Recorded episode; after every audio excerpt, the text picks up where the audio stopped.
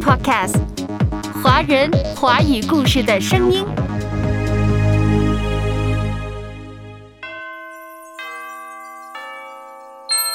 基督是上帝赐给人类的礼物，也是上帝视为可称颂的杰作。上帝的儿子成为人，以致人可成为上帝的儿子。这是最好的圣诞礼物。选自《悠然见安山》，作者吴卫文牧师。阅读开阔视野，豁达心胸。阅读寻到来处，明白归途。在阅读中看见不一样的世界，遇到更美好的自己。林可辉，阅读世界。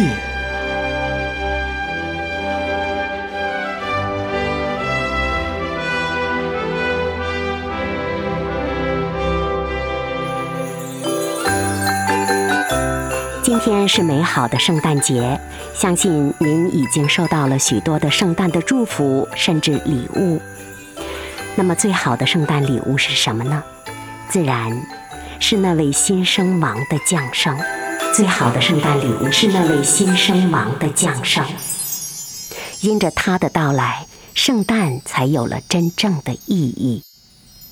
今天阅读世界将继续走进《悠然见安山》一书。作者吴卫文牧师选读的是奖章新生王的记号。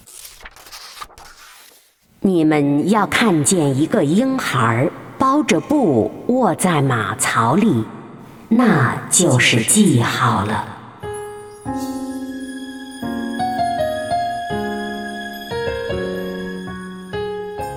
我喜欢参加大学的毕业礼。我们看到毕业礼中有很多记号，这些记号把一些重要的人物分别出来，他们穿的服饰、坐的位置、进场的次序都是记号，凸显了他们的地位。那么，新生王来到世界上，以什么作为记号呢？这些记号又表明些什么呢？我们先看看《圣经·路加福音》第二章的十二节：“你们要看见一个婴孩包着布卧在马槽里，那就是记号了。”新生王的记号，第一个记号是马槽。新生王包着布卧在马槽里。这是怎样的一个图像呢？相对客店的房间，马槽应该是朴素简约的，不可能有奢华花巧的布置。耶稣降生的马槽可并不浪漫。马槽在一个晚上安放牛羊牲口的地方里，其实是一个山洞。晚上牲口躲避风霜雨雪。就在这里面躲避。今天我们到圣地旅行，主诞堂就是在一个山洞内。约瑟、玛利亚最初也是不想选择马槽和山洞的。他们来到客店时，已经住满了人，也没有人让出客房来，他们只好住在山洞中。耶稣诞生的马槽就在这山洞之中。这山洞以前有没有人住过呢？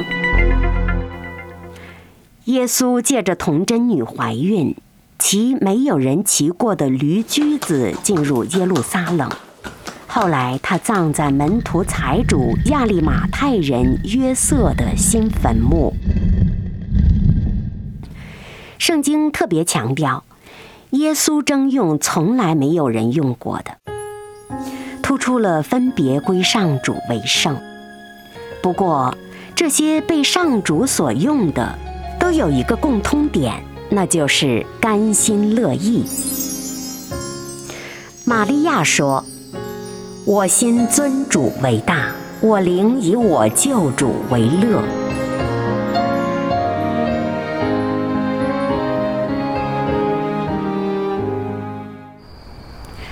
而当时客店的主人也并没有为玛利亚的临盆做出特别安排。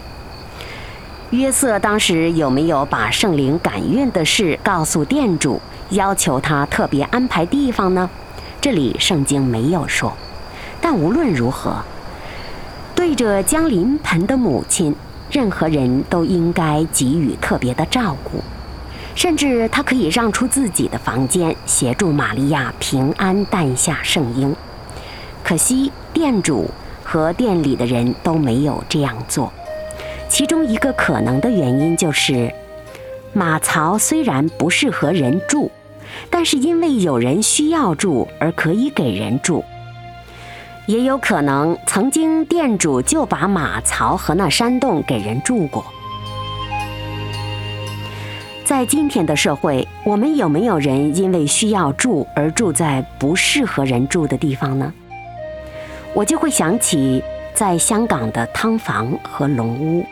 像笼子一样的小屋，也会想到在中国大陆，有人因为需要住而住在非常不适合人住的地方，比如许多离乡别井到城里打工的农民工，因为付不起昂贵租金，就住在没有窗户的地下室。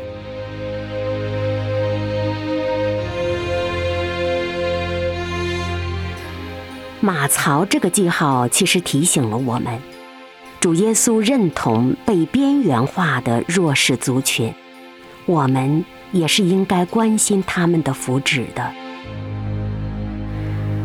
耶稣出生的时候就是生在最卑微的马槽中，而他死的时候是降到最低的阴间。就像我们每次诵念《使徒信经》时所说的，他诚然为我们成了贫穷，使我们因他成为富足。基督把我们的罪归到他自己身上，他成为罪人，而把他的义归到了我们的身上，让我们得救。基督为我们成为贫穷。使我们可以成为富足。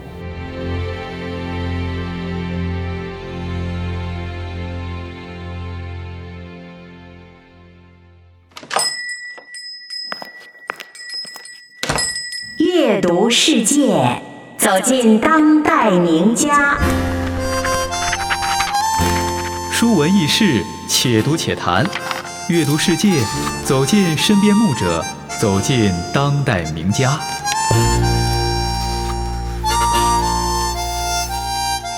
阅读世界，新生王的记号，选自五味文牧师《悠然见鞍山》一书，最后一章福音书步履耶稣的脚踪。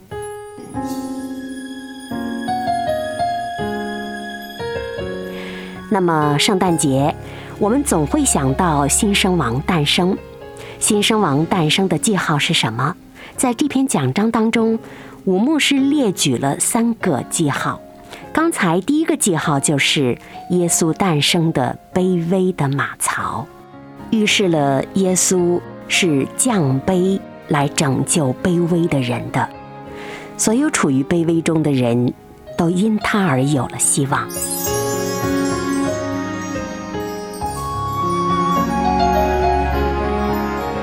新生王的第二个记号是包着婴孩的布，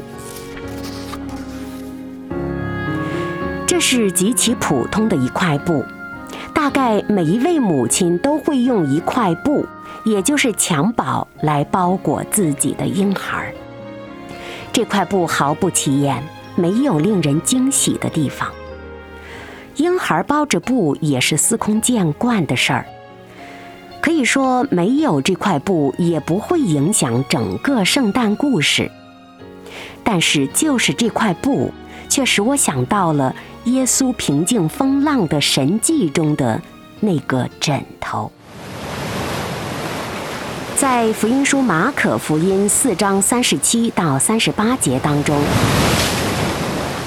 忽然起了狂风，波浪不断地打进船来。舱里积满了水，耶稣却在船尾靠着枕头睡着了。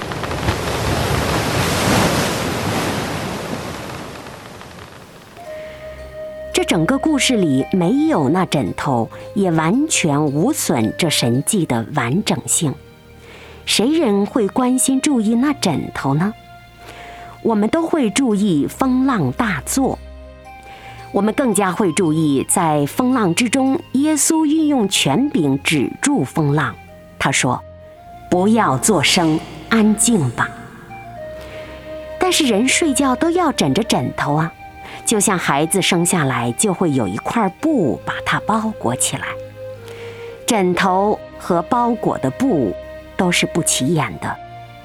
虽然它们不起眼，但上主的眼目没有离开他们。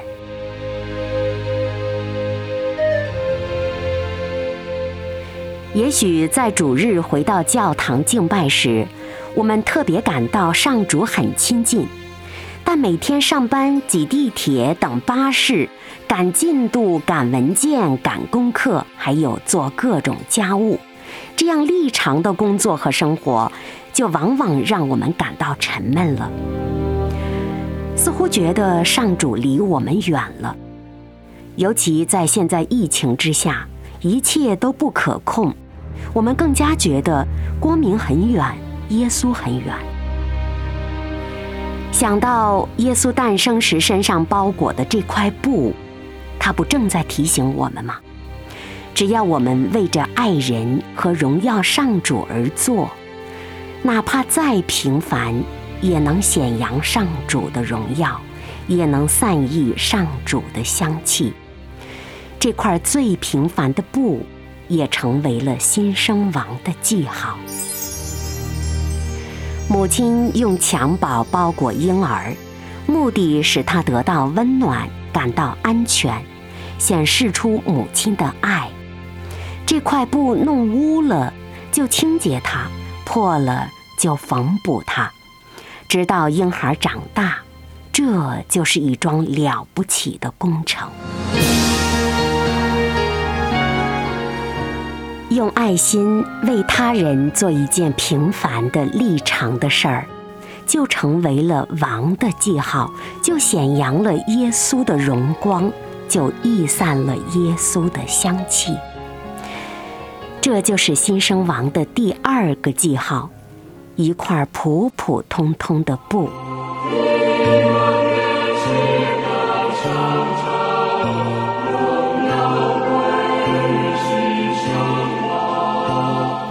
王的记号，选自《悠然见鞍山》一书。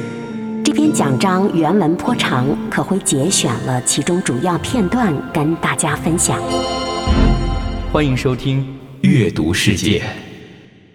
在这个美好的圣诞节，想到耶稣诞生被纪念着，想到新生王的降临，我们也会想到它的标志是什么呢？希望这篇讲章可以给我们带来启示，给我们带来希望。新生王的第三个记号是婴孩儿。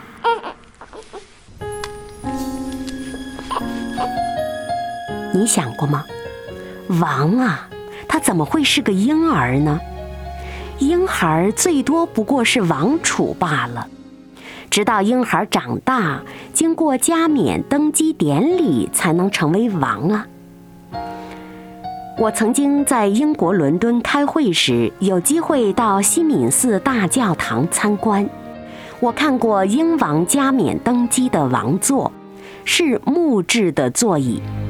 不过教堂一度没落，这登基用的椅子给不认识的学生用刀划花了。参观过程中也看到很多下葬该教堂的王的墓，其中不少王是死于宫廷斗争。为王不易呀，做王储那就更加危险了。在中国历史上，有人隔代便被指定成为王储，当他成为王储时，年纪已经不小了。但是还要战战兢兢、循规蹈矩几十年，才能真正掌王权。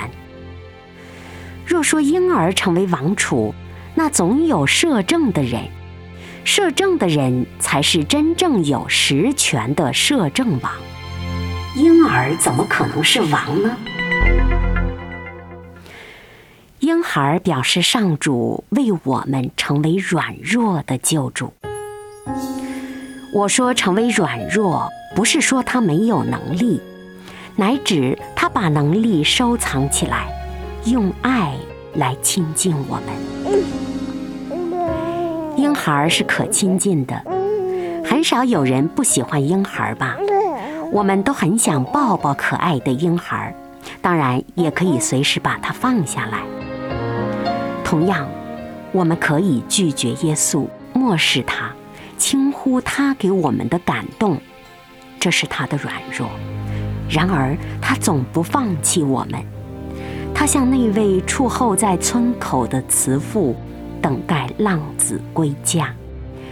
他预备好了上好的牛犊，预备好了庆祝浪子回归。江残的灯火他不熄灭，压伤的芦苇他不折断。他更为了我们的缘故，如羊被牵到宰杀之地，默默无声。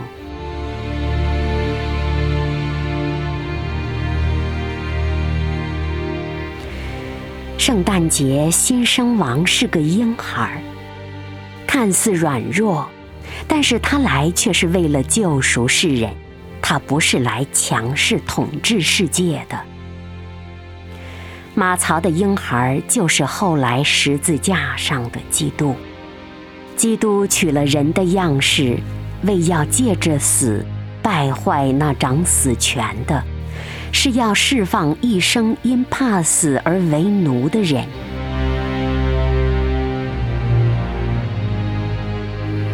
有不少人希望新生王的出现能够革新制度，带来真正的盼望。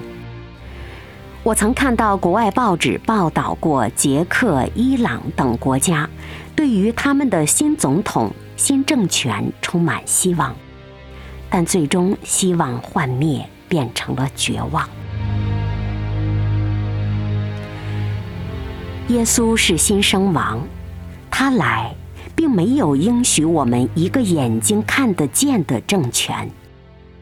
他说他的政权就在我们心中。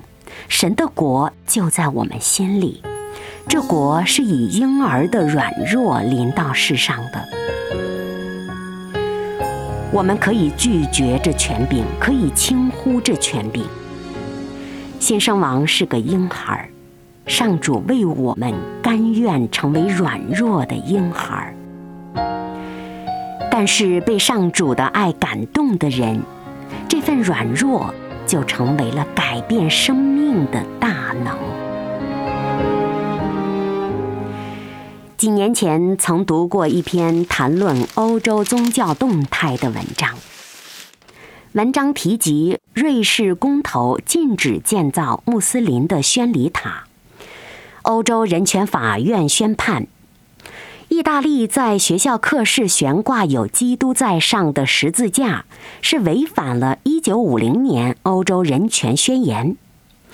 但意大利政府辩称，十字架是文化象征，并非宗教。我想，无论瑞士人民或意大利政府，或者是其他的民众，都不能忍受基督这位新生王是婴孩。他们需要的是一位强者来做王。瑞士人民惧怕伊斯兰信仰在他们中间做大，影响他们原有的基督教信仰。虽然他们也并未认真地对待基督教信仰。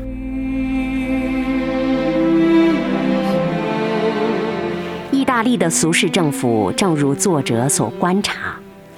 也没有真正的尊重基督信仰，十架基督已经沦为文化的符号，它安放在课堂中，只不过是成为装饰而已。事实上，教堂在欧洲是博物馆多于敬拜上帝的殿堂，主日崇拜人数也是很少的。有一次，我在瑞士主日参加教会崇拜，发现来的人很多，教会很兴旺。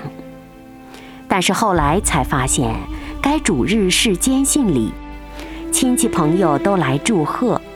到了下主日，他们就不再回教会了。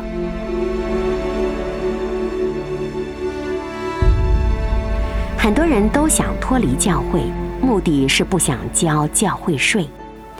挂在课堂中的十架基督，给意大利政府和人民带来一种基督信仰临在的感觉，尽管他们早就对真正的信仰没有什么兴趣了。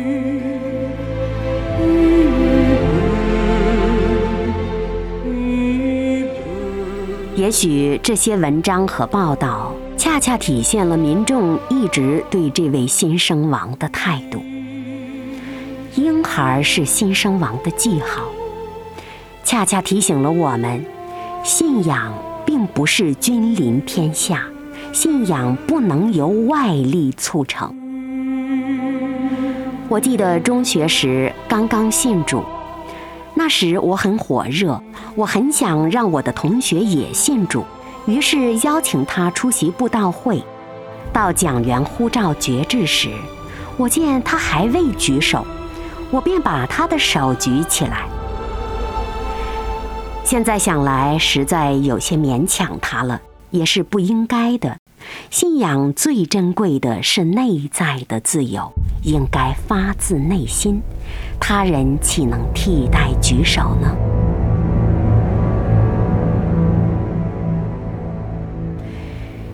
耶稣说：“上帝的国在哪里？”上帝的国就在你们心中。那里多不多宣礼塔，并不影响上帝的国；可是里挂不挂十字架，也并不影响上帝的国。上帝的国就在你们心中啊！今天是圣诞节，新生王降生的纪念日。让那位新生王耶稣今天就降生在我们心中吧。那么，我们无论做什么事，看来很平凡的事，像包裹婴孩那块布一般平凡也罢，都可能成为王的记号。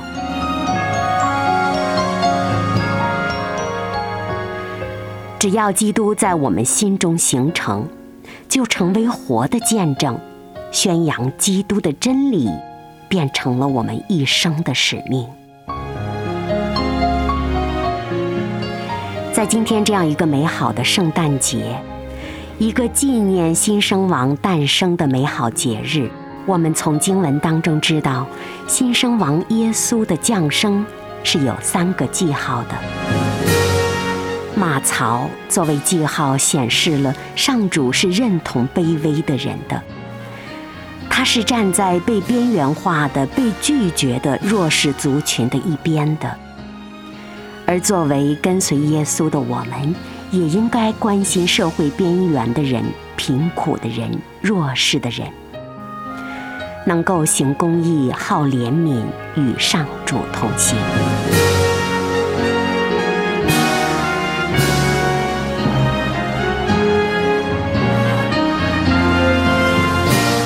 在包着婴孩的布也是新生王的记号，他表示上主的眼目不会离开我们，在我们认为平凡的立常的生计活动中，总有上主的记号，只要我们留意，总能看到上主的痕迹，他就跟我们在一起。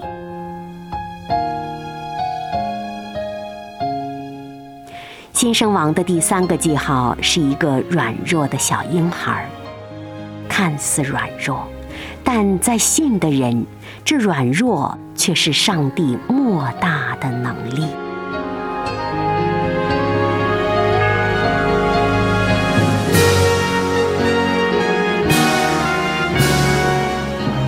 在这美好的圣诞节，你收到了什么样的祝福，什么样的礼物呢？你又送出了什么样的祝福和礼物呢？路加福音告诉我们：你们要看见一个婴孩包着布卧在马槽里，那就是记号了。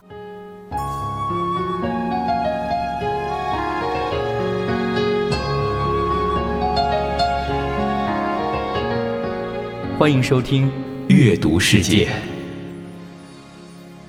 这篇讲章选自吴卫文牧师的书籍《悠然见安山》，当然原文也在他的微信公众号“悠然见安山”当中可以看到。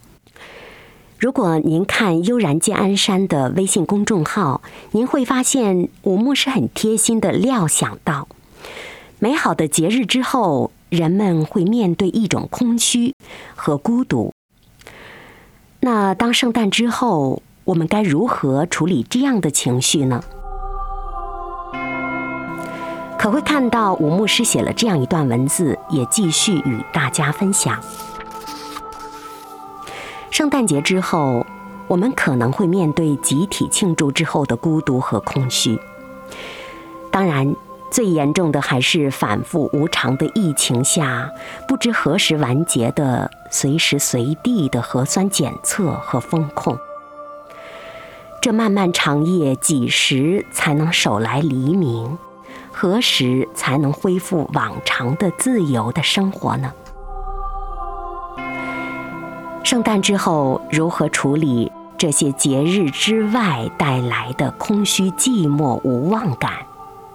吴牧师提醒我们：我们谨记，是基督在我们心中给我们平安，不是某个节日给我们平安，不是平安夜的活动、平安夜的诗歌、圣诞节带来平安。这平安是来自罪得饶恕，我们的罪不再被控诉了，我们与上主和好的平安才是真正的平安。也许世界会继续纷乱下去，也许我们还会面对强权辖制，生命当中的苦难和横逆也是无可把控的。但是，即便如此，也不要让我们心底的平安被夺去。约翰福音十四章二十七节说：“我留下平安给你们，我将我的平安赐给你们。”我所赐的，不像世人所赐的，你们心里不要忧愁，也不要胆怯。平安。耶稣应许我们的平安是世人和权力不能夺走的。著名的神学家、文学家 C.S. 路易斯说：“我们不要混淆了旅馆和家的分别。”这世界是旅馆，环境舒适也罢，糟糕也罢，都只是驿站。客旅稍稍休息后，便要继续上路。我们的目的是到终极的家园。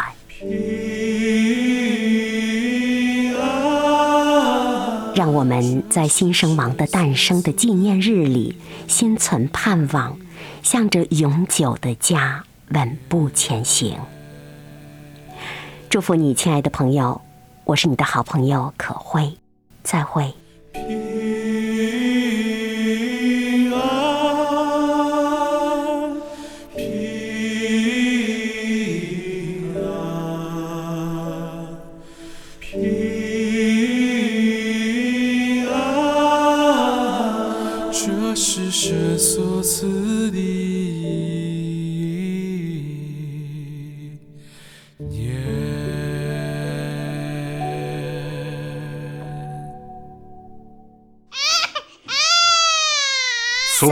Supercast，华人华语故事的声音。